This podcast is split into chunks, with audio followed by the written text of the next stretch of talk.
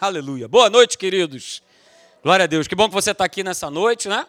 A gente está muito feliz de poder estar junto mesmo. O pastor Alexandre foi muito feliz né, em ter falado nessa questão de nós temos que estar juntos. Nós vivemos sob um outro sistema chamado Reino de Deus.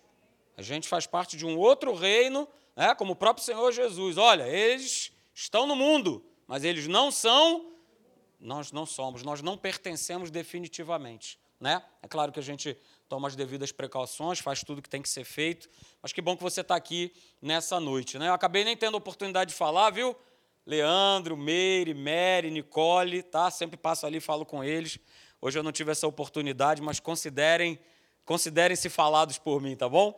Deus abençoe vocês. Essa é a turma que que está sempre trabalhando aí, nos apoiando, para que você que está nos assistindo pela internet, você possa estar tá recebendo né, uma imagem, um som né, de excelente qualidade para que você possa acompanhar a palavra de Deus, tá bom? Então a gente tem falado aqui, né, o nosso, é a nossa escola de vitória, são mensagens, são palavras que né, nos edificam e fazem com que cada um de nós venhamos a refletir é, em, em tomadas de atitude, de posicionamentos, ok? E eu tenho falado, né, às quartas-feiras que eu venho aqui pregar, falando sobre esse tema, que está dentro desse contexto de nós andarmos em vitória, porque foi para isso que Deus nos criou. Saiba você que está me assistindo pela internet, você foi criado é, para viver mais, uma vida mais do que vitoriosa, mais do que vencedor em Cristo Jesus. É? Mas para que isso aconteça, eu não posso abandonar a confiança no meu Deus. Ainda mais hoje, mais do que nunca.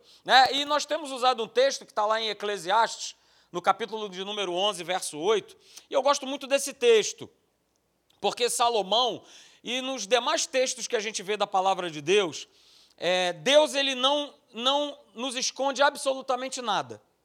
O cristianismo é, é um, como é que eu poderia dizer? Né? Eu não gosto de chamar de religião, mas ela é a única que não esconde nada. Eu já fui de outra religião. Né? E nessa religião eu nunca tive um, uma, um ensino dizendo, oh, é só coisa boa. Só que lá ainda tinha um detalhe a mais, ruim, que é assim: você só vai ter coisa boa se você fizer isso. Porque se você não fizer isso, ó, tua mãe, teu pai, teu filho vai ficar doente, vai morrer, vai cair, o ônibus vai pegar. Mas no cristianismo isso não existe. Deus ele não esconde de nós de que com ele nós temos uma vida mais do que vitoriosa, mas nós vamos enfrentar problemas. Nós vamos passar por aflições. Nós vamos ter adversidades a serem vencidas, não com a nossa força, mas com a força de Deus. Então, Salomão, né, inspirado por Deus, ele fala: olha, ainda que o homem viva muitos anos, né, e quem quer viver muito aí, diga amém. Aleluia! Glória a Deus, né? Ainda que a gente venha viver muitos anos, olha, regozije-se, ou seja, se alegre neles, viva de maneira prazerosa. Viva feliz, você tem Jesus no teu coração. Você que me assiste aí, você tem Cristo Jesus no teu coração, na tua vida. Isso é motivo da gente dar pulos de alegria. Só que Salomão, ele, ele continua o texto, dizendo o seguinte: olha, mas, mas vocês precisam lembrar de uma coisa. Ou vocês não devem se esquecer de uma coisa: de que há dias, veja, há dias, ele não falou há anos, né? há décadas de trevas. Não, há dias de trevas. Né? Só que ele fala: esses dias serão muitos. Não serão poucos, serão muitos. Eu fico muito feliz com isso, porque todos nós aqui que somos cristãos, nascidos de novo, né, novas criaturas, nós precisamos viver como novas criaturas. E vivendo dessa forma, a gente vai viver uma vida de vitória. E aí a gente falou no nosso último encontro, falamos a respeito de José e de Davi que são personagens maravilhosos. Os finais das suas vidas foram maravilhosos. Foram é, finais de vida de, de conquista, de reinado, de muita prosperidade. Foram finais de vida maravilhosos, muito legal. Mas eles vivenciaram, e vocês sabem disso, situações de muito desconforto durante a caminhada deles. Mas a gente viu também que, mesmo diante dessas situações, das adversidades, do desconforto, é, a palavra de Deus, como a gente viu lá nos textos de Gênesis, 1 Samuel, né, a gente sempre vê o seguinte, que Deus, ele era com José, Deus ele era com Davi e continua da mesma forma. Deus ele continua sendo com a Fernanda, com Marcelo, com Sérgio, com Pedro. Deus ele continua com cada um de nós. Ele não nos abandona, ok? Ele não nos abandona. E aí a gente viu também que eu e você, opa, eu e você, nós estamos inseridos o quê? Dentro de um combate. Isso também não nos é escondido. O apóstolo Paulo ele fala duas vezes isso para Timóteo. Uma das vezes é essa: olha, Timóteo, você está começando aí teu ministério, olha, você vai ter que tomar o, combater o bom combate da fé, para que você possa tomar posse da vida eterna. E depois, no final dos seus dias, você conhece o que Paulo também falou, que ele lutou o bom combate. Né? Ele completou a carreira e ele guardou a fé. Então, nós estamos inseridos, inseridos nesse combate. Ok? Essa, na verdade, é a verdadeira, é a real luta de cada dia, de todo dia. É nós vivermos esse bom combate da fé. Legal, né? Falar que ele é bom. Por que, que ele é bom? Talvez você esteja pensando nisso. Poxa, por que, que, afinal de contas, ele é bom? Ele é bom porque, no final das contas, nós sempre saímos o quê? Vencedores. Por isso ele é bom. Por isso ele é bom, porque é um jogo que a gente começa a jogar e sabe quem é o vencedor no final das contas não tem a menor possibilidade do diabo reverter esse, esse placar. Não tem, não tem como. Não tem como. A não ser que, obviamente, né, nós não estejamos o quê? preparados para esse combate.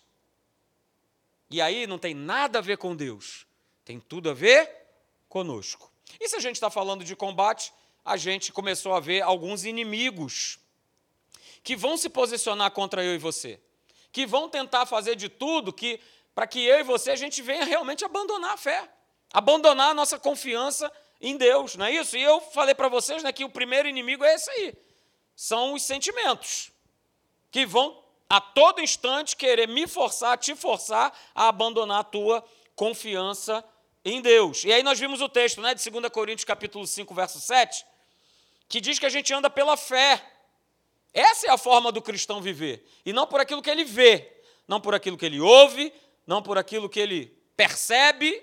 Não. Nós vivemos, nós andamos. O que está escrito aí? Por, por fé.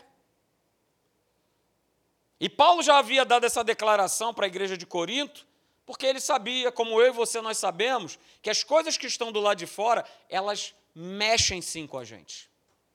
Elas nos tiram do sério, vamos dizer assim. Se eu não estiver muito bem equilibrado, com a minha vida muito bem equilibrada com Deus, eu vou ser abalado pelas emoções, eu vou ser abalado pelos sentimentos, porque eles vão sempre querer falar mais alto, eles vão sempre querer ditar como é que deve ser a vida da gente. Ah, você está cansado, hoje não vai não. Ah, não faz isso, não faz aquilo. Os sentimentos eles têm uma voz. E nós falamos aqui, né, que essa é a grande estratégia do inferno. Essa é a grande estratégia dele. Eu coloco os meus olhos, o meu coração nos sentimentos, consequentemente, eu vou estar tirando os meus olhos do quê? Da verdade, da palavra. O sentimento começa a ficar mais alto e a palavra vai começando a ficar o quê? Mais baixa. É como se fosse um tanque, né? Quem que eu tenho enchido mais? Eu tenho me abastecido mais de quê? De sentimento ou da palavra de Deus? Essa é uma grande estratégia do inferno. Nós falamos sobre isso. Nós vimos também que o segundo inimigo nesse combate, nesses dias, né, que Salomão falou que viriam dias de trevas e que eles seriam muitos, o nosso segundo inimigo que nós vimos aqui nesse combate chama-se medo. Mas que bom, né, que nós temos essa palavra aqui, ó, de Paulo para Timóteo, 2 Timóteo 1, capítulo 1, verso 7, a primeira parte, que diz que Deus, veja, é o próprio Deus, ele não nos tem dado espírito o quê? De covardia. Ele não nos tem dado espírito de temor, ele não nos tem dado espírito de medo, muito pelo contrário. Mas ele nos tem dado o quê? Espírito de amor, de poder, de revelação, de equilíbrio. Isso é o que nosso Deus tem dado. Né? E aí nós falamos aqui no nosso último encontro, se o medo ele nos domina, ele vai esmagar a nossa fé. Ok? Por quê? Porque eles são opostos entre si. Aonde um age, o outro fica impedido de agir. São inimigos, assim como os sentimentos, o medo também. O medo é um espírito um espírito das trevas e que tem aprisionado muitas pessoas e que tem aprisionado muitos crentes. Como o pastor Alexandre bem falou aqui, tem igrejas, queridos, que até hoje não voltaram. Hoje está completando, esse mês de março, está completando um ano que muitas igrejas estão fechadas.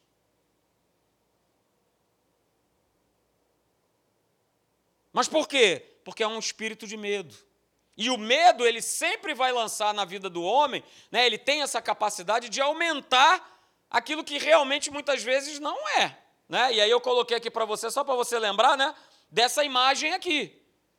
A gente olha muitas vezes para uma situação e nós a encaramos como um leão. A gente faz muito esse exercício, né, infelizmente, um com o outro. A gente sempre acha que o nosso problema é maior. A nossa situação que a gente vive é maior, mas vai conversando um com o outro aí que você vai descobrir: nossa, pastor Marcelo, mas eu não sabia. Você passa por isso? É, passo por isso. E a gente tem essa tendência, né? De que aquilo que eu passo, de aquilo que eu enfrento, que esse espírito de medo, né, ele, ele é maior do que ele normalmente ele é. Nós falamos sobre isso. E hoje eu quero ver com você o terceiro inimigo nesse combate, que vai tentar me forçar, te forçar a você ficar pelo meio do caminho, que é tudo que o inferno quer, que você fique no meio do caminho. O inferno, ele não está nem aí para quem começa coisas. Porque o importante na nossa vida é como a gente termina. Como a gente termina é que faz a diferença.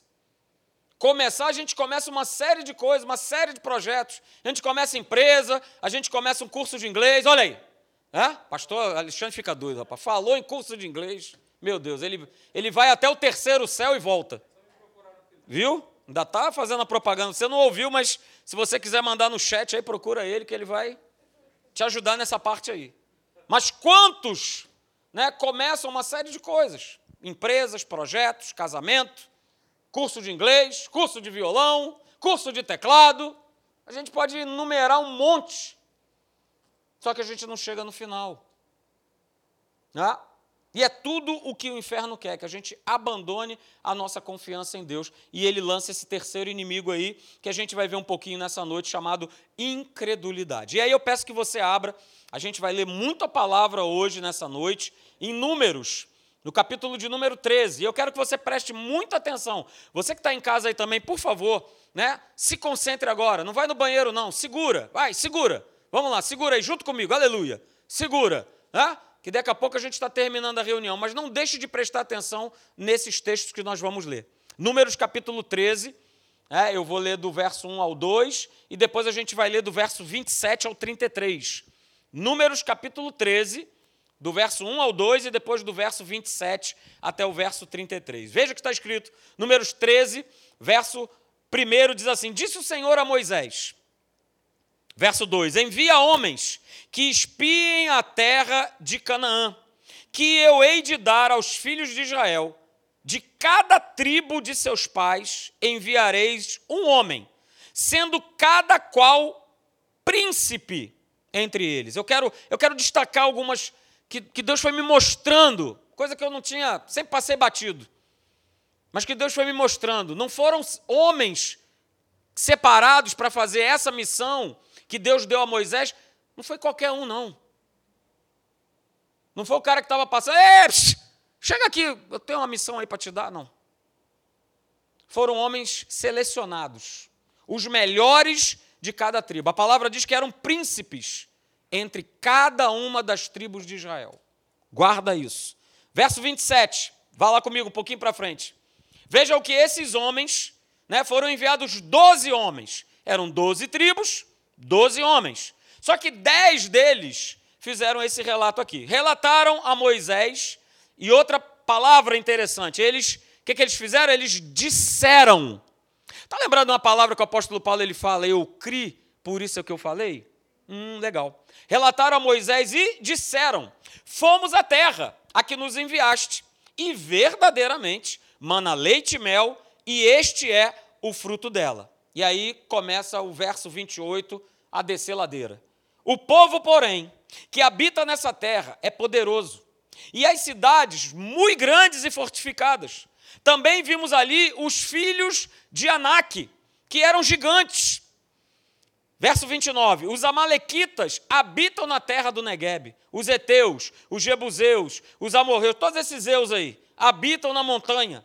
Os cananeus habitam ao pé do mar e pela ribeira do Jordão. Verso 30. Então, Caleb, que fazia parte dessa turma aí dos doze, fez calar o povo perante a Moisés. O que, que ele fez? Ele disse. Ele disse. O que, que ele disse? Ei! Ô galera, não é nada disso não.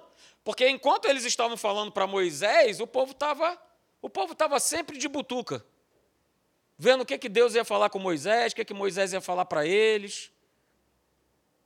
O relato não foi um relato particular. Vamos aqui, vamos aqui, os doze aqui na tenda comigo. Não. E aí Caleb ele fez calar o povo perante Moisés e disse: Olha, vamos subir e vamos possuir a terra, porque certamente prevaleceremos contra ela.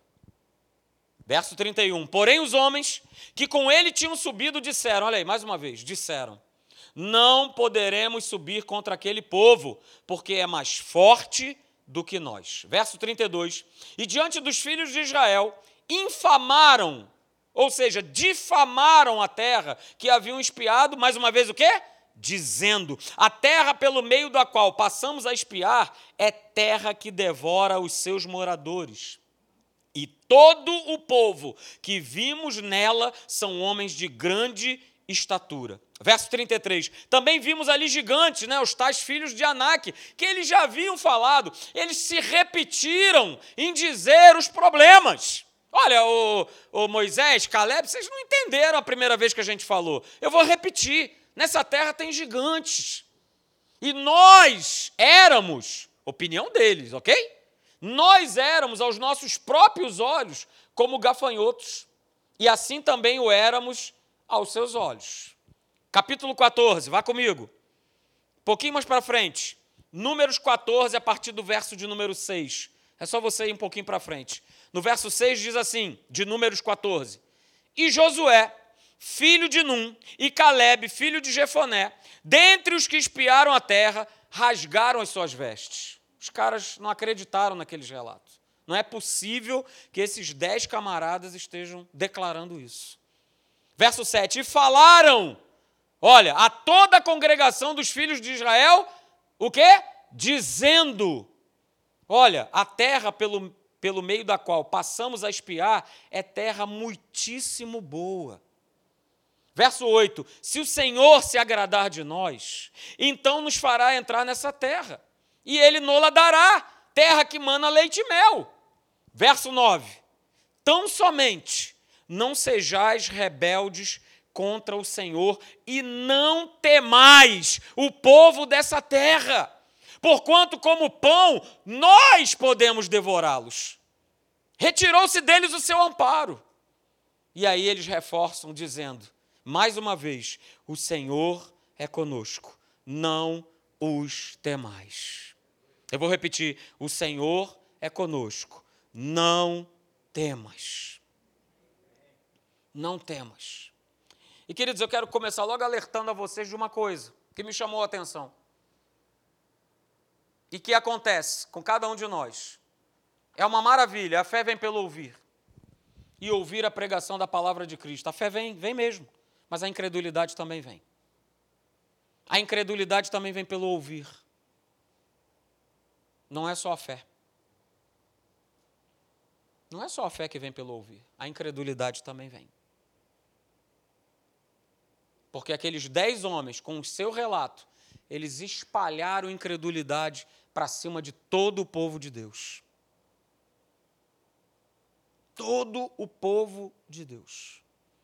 E se você for pegar Números 13 e Números 14, se pudesse fazer um resumo para vocês, é. Moisés, é, é isso mesmo? A gente saiu lá do cativeiro, lá do Egito, lá estava tão bom cortando alinho, cortando cebola, para a gente vir agora morrer na mão desses camaradas? É isso mesmo? A fúria do povo por conta desse relato foi tão grande que eles cogitaram apedrejar Moisés e quem estava numa outra vibe, na vibe de acreditar. Depois você vem em casa, homework. Olha lá o dever de casa, números 13 e números 14. Você vai ver que o povo queria apedrejar Moisés, mas como assim?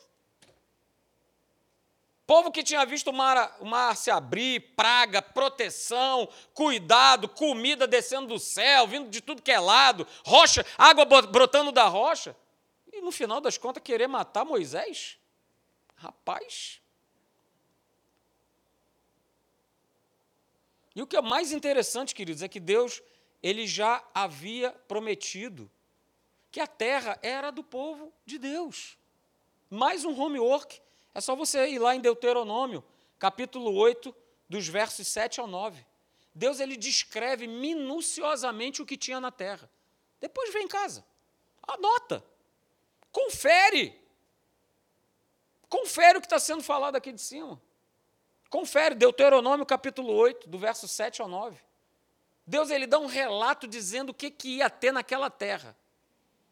Olha, a terra mana leite e mel e tal, e é romã, e é figo, é uva. Deus ele dá minuciosamente. Mas mesmo assim, mesmo tendo já ouvido tudo isso, na hora que chegou os dez cabras, o povo escolheu ficar com aquilo que os dez camaradas estavam dizendo. Por isso essa afirmação. A fé vem pelo ouvir, o ouvir a pregação da palavra de Cristo, mas a incredulidade também. Porque, como nós falamos aqui na questão dos sentimentos, sendo um inimigo, pois é.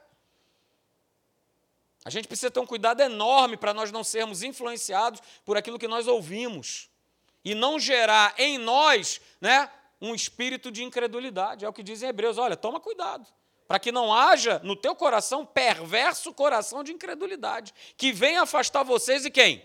Do Deus vivo. Então, queridos, olha só. Segura, peão, nessa noite. Aleluia. A incredulidade, ela sempre ela vai descobrir as impossibilidades. Incredulidade vai trazer sempre isso. Né? A incredulidade vai estar sempre olhando para as circunstâncias. A incredulidade vai estar sempre olhando para os obstáculos. Nunca vai ser para a palavra de Deus. Que foram o que eles fizeram. Em nenhum momento, nenhum desses dez camaradas pensaram naquilo que Deus havia falado. Ou será que eles viram diferente? Ou será que Josué e Caleb viram diferente? Não, todo mundo viu a mesma coisa. Mas dois resolveram ter a atitude, o posicionamento da fé. E dez resolveram, veja, a maioria ampla e absoluta. Preferiram acreditar naquilo que eles, naqueles que eles viram. Ah, pastor, mas então os obstáculos não estavam lá? Estavam. Não ia ser mole entrar naquela terra. Mas Deus falou que ela seria daquele povo. Assim como acontece com cada um de nós, queridos. Nada na nossa vida, uh, caiu no colo, olha que beleza. Papai Noel trouxe no saquinho dele vermelho. Cara, tem que te falar, sinto muito, não existe isso no reino. É esforço, é fé, é crença, é confiança. É o bom combate da fé. Ok? E aí eu quero ver com você, né? Com base nesse texto que nós lemos aí de Números, tanto no capítulo 13 como no 14, né? A gente vai ver que a incredulidade ela vai, ela vai tentar, assim como os outros dois inimigos, abalar a nossa confiança em Deus. E ela vai querer produzir algumas coisas. E eu quero te mostrar qual é a primeira, né? A primeira coisa que a incredulidade ela vai querer provocar em nós, né, é um sentimento de incapacidade. De incapacidade. No verso 31 diz assim: Olha, porém os homens que com ele tinham subido disseram: Não poderemos subir contra aquele povo, porque é mais forte do que nós. Queridos, essa declaração desses dez camaradas veio anular a promessa que Deus havia feito, veio anular o poder de Deus, porque eles só estavam focando os seus olhos na incapacidade, no obstáculo, no problema, na adversidade. Na sua humanidade, eles estavam se sentindo fracos, eles estavam se sentindo impotentes, eles estavam se sentindo incapazes. Por isso, eu e você, a gente precisa estar muito atento, muito vigilante, para que a gente não venha ser atingido por esse por esse espírito, por essa coisa maligna chamada incredulidade, que vai produzir esse sentimento de incapacidade que não tem como. Não vou conseguir, não tem jeito. OK? E eu quero que você nessa noite fique com essa frase aqui. O que Deus diz é o que vale. Será que você pode repetir isso? O que Deus diz é o que vale. Não foi o que ele falou, gente? Não foi o que ele declarou lá em Deuteronômio capítulo 8? Cara, a terra é boa. A terra mana leite e mel, a terra tem isso, isso, isso, isso. Então, então o que vale é isso. Não vale o que eu estou sentindo, não vale o que eu estou vendo, não vale o que eu estou ouvindo. Vale é o que Deus disse. Vale é o que está escrito na palavra. É isso é que vale. Então não deixe que esse espírito de incredulidade, esse inimigo das trevas, venha gerar em você esse sentimento de incapacidade. Ah, eu sou fraco. Ah, quem sou eu, pastor? Como tem gente que fala isso? Ah, pastor, quem sou eu? Poxa, não. Isso não é para mim, não. É que foi o que eles fizeram. Foi o que a palavra de Deus nos mostra. Segundo, sentimento que a incredulidade, queridos, ela pode produzir, né? É um sentimento de inferioridade. No verso 31, eles declaram: olha, os caras lá são mais fortes do que nós. Tá, beleza. Eles falaram também: olha, as cidades são, são grandes, são, é um espaço territorial gigantesco para a gente conquistar. Tá, mas e daí? Deus é maior. Você pode repetir isso? Deus é maior. Deus é maior que o meu problema. Pastor, mas o problema, olha, rapaz, mas para Deus.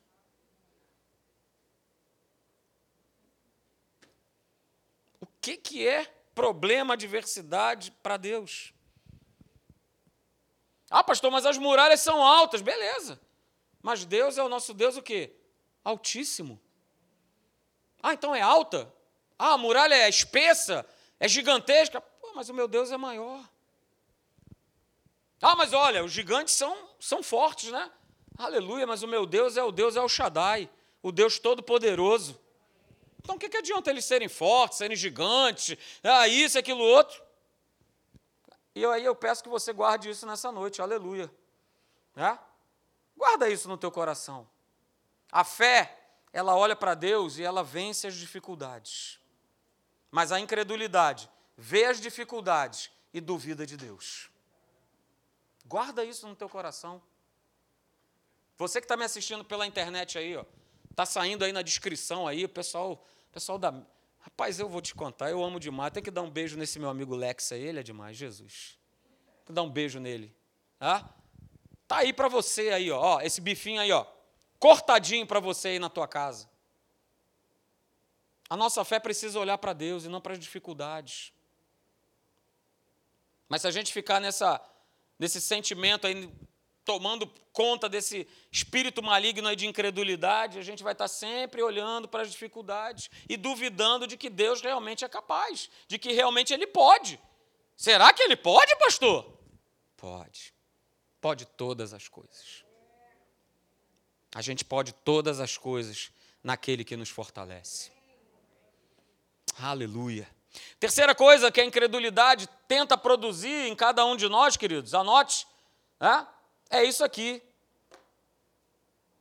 É uma coisa que se alastra, né? parece o coronga dos infernos aí. Né? Ele, ele, ele, ele se espalha para as outras pessoas.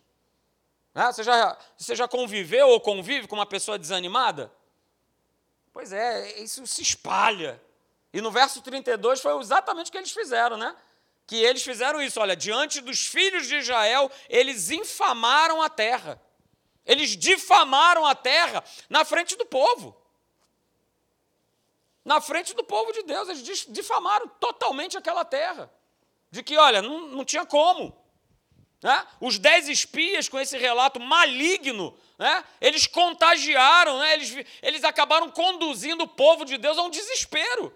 Desespero tanto, tamanho, que eles queriam apedrejar Moisés. Eles queriam dar uma surra em Josué e Caleb. O negócio foi tão contagiante que eles queriam meter o pau em Moisés e na turma toda que estava acreditando. Não, eia! Ei, para com isso! A terra é boa sim, porque Deus disse que é. E se ele, de, se ele disse que é, o que vale? Então vamos ficar com a palavra. Se você for lá no capítulo 14, né? No verso 1 diz que toda a congregação de Israel chorou. Tamanho o contágio, tamanho foi a contaminação, né? Do coronga lá de 5 mil anos atrás. Foi um verdadeiro coronga em cima do povo. Ó, oh, não tem como, não tem, não, não tem jeito. Queridos, eles só avistaram, só viram as impossibilidades. Em nenhum momento o relato foi deles mostrarem ao povo as possibilidades que Deus já havia mostrado. Ficaram né, paralisados pelo desespero. Não, não, não olhavam saída. Claro que não iam olhar saída. Naturalmente falando, não tinham muito o que fazer. Não tinha solução para aquilo ali, queridos. Então veja, a gente precisa tomar um cuidado muito grande, que a incredulidade ela produz esse desânimo. E infelizmente esse desânimo ele vai contagiando, e isso é uma verdade. Numa certa ocasião, lá atrás, ih, já tem muitos anos, né?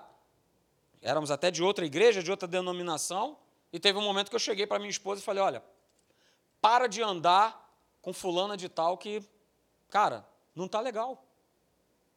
Porque é só é só down, down, down. Eu não presto, tudo acontece de errado comigo. E você, sem perceber, você está nessa, nessa repetição, como o pastor ele diz, tomática. Tomaticamente, já está no automático. Porque a gente é influenciado.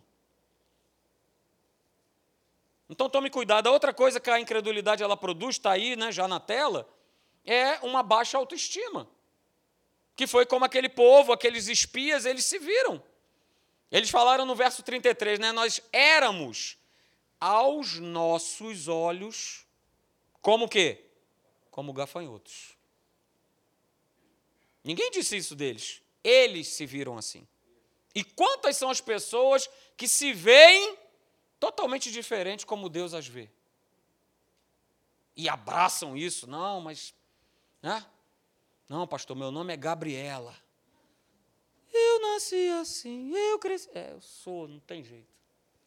Sou nova criatura, Deus é comigo, mas é o meu jeito, sabe? É a minha natureza.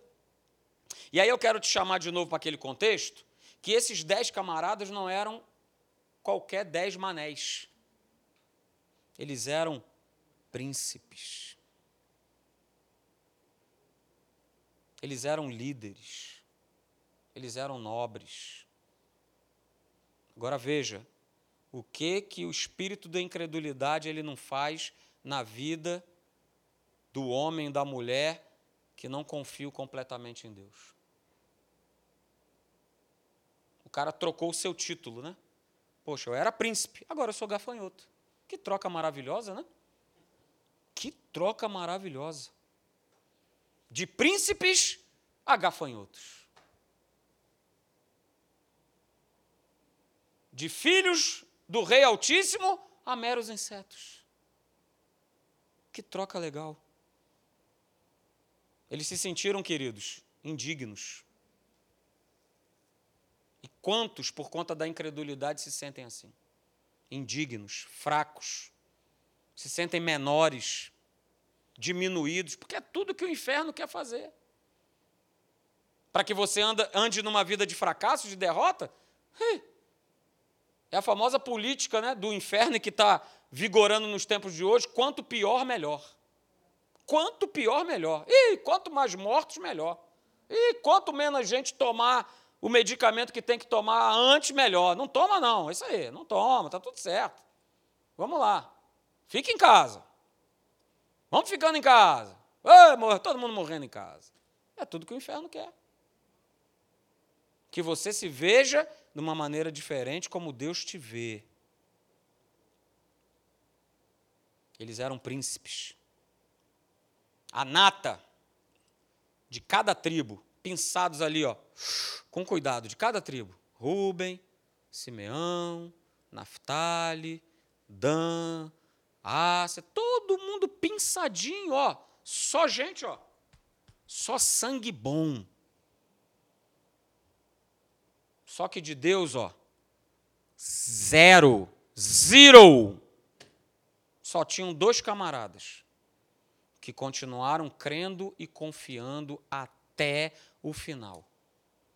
E é tão legal de ver que Josué, quando ele, ele entra com uma outra geração, porque essa geração aí que deu crédito a essa turma que, olha, mas é isso, mas tem isso, tem aquilo outro, que todo mundo morreu no deserto.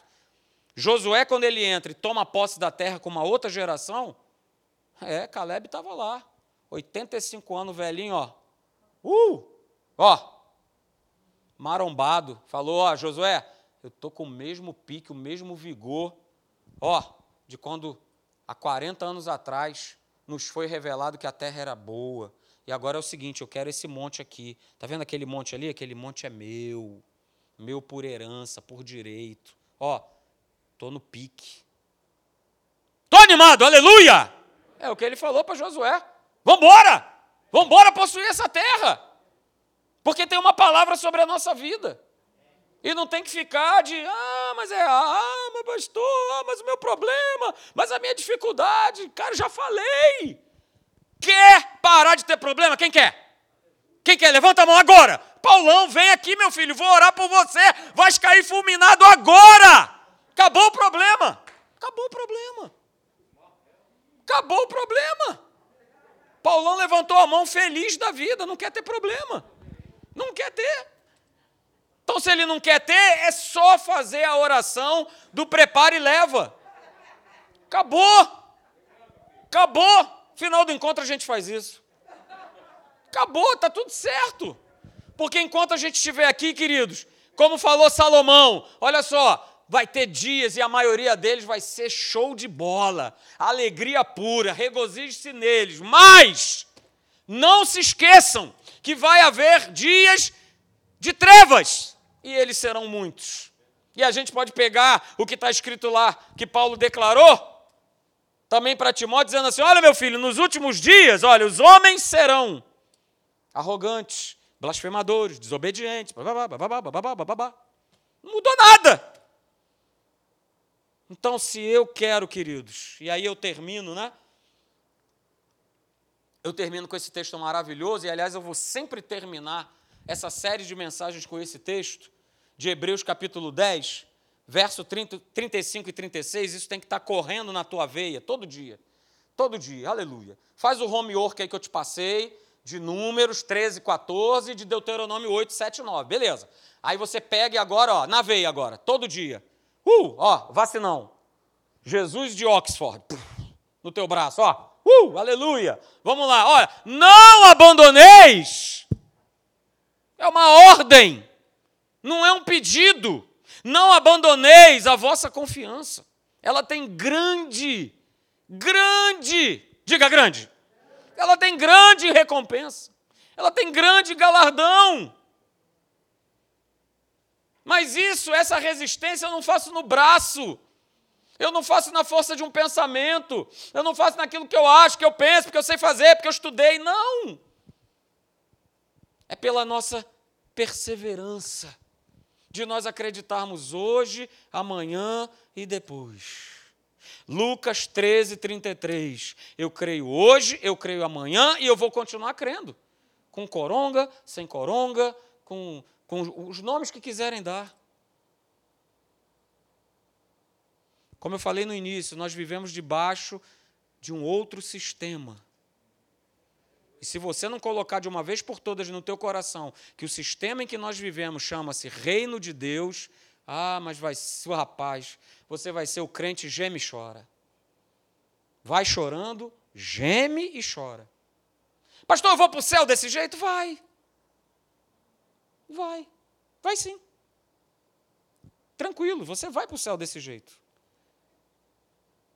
Mas eu quero comer o melhor dessa terra. Porque está escrito lá em Isaías capítulo 1, verso 19. E não só comer o melhor dessa terra, mas deixar um, um legado para as outras pessoas. Sabe, fazer falta. Está lá no sepultamento lá com 500 pessoas, mil pessoas. Igual fui no sepultamento de um amigo meu. que quando terminou o sepultamento, o camarada do estacionamento veio perguntar: Você estava nesse sepultamento? Falei: Estava. Quem foi o artista que morreu? Falei: artista do Senhor, celestial.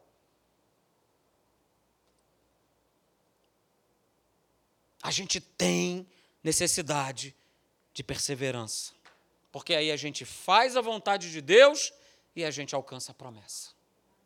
Quem quer alcançar promessas aí na sua vida? Aliás, aliás, né, há uma gama vasta de promessas de Deus para vocês, para você que está me assistindo aqui, é só você abrir a palavra que você vai ver. Abre sua palavra, abre lá em Deuteronômio capítulo 28. Meu Pai amado, rapaz, eu boto a planta do pé, eu sou abençoado. Eu sou abençoado na entrada, eu sou abençoado na saída. Eu sou meus filhos são abençoados, a minha mulher, o meu marido, é bênção para tudo que é lado. Todo mundo, entra geral. É bênção sem medida recalcada, sacudida. Mas eu preciso estar ali, ó, colando, como diz o pastor Hélio, chapa com Deus. No batidão, né? Olha o batidão aí. É o que a gente tem falado, não é à toa, não, gente. O Espírito Santo tem usado a cada um de nós aqui para falar, gente, vamos estar na igreja, vamos ouvir palavra, vem estar na igreja, para com esse negócio de selecionar culto dizendo: vem para cá. É mais do que tempo de nós congregarmos, de nós ouvirmos a palavra, de nós nos alimentarmos. Não vem me dizer que na internet é a mesma coisa, porque não é. Eu já vi, tudo distrai, é o cachorro que late, é, eu quero ir no banheiro, eu vou no banheiro. Ah, eu, eu, depois eu vejo, depois vai ver nada. Vem para a igreja, vem estar tá aqui, vem se alimentar para que quando chegar o obstáculo, o gigante, a muralha, você possa. Opa! Eia! Ah, é para lá com esse relato do inferno, cabra. Eu acredito foi no que Deus me disse, naquilo que Ele me falou, e eu vou com Ele até o final. Até o final eu vou com Ele. Vou na Ele, capengando, ali e tal, de uma perna só, mas eu vou chegar até o final.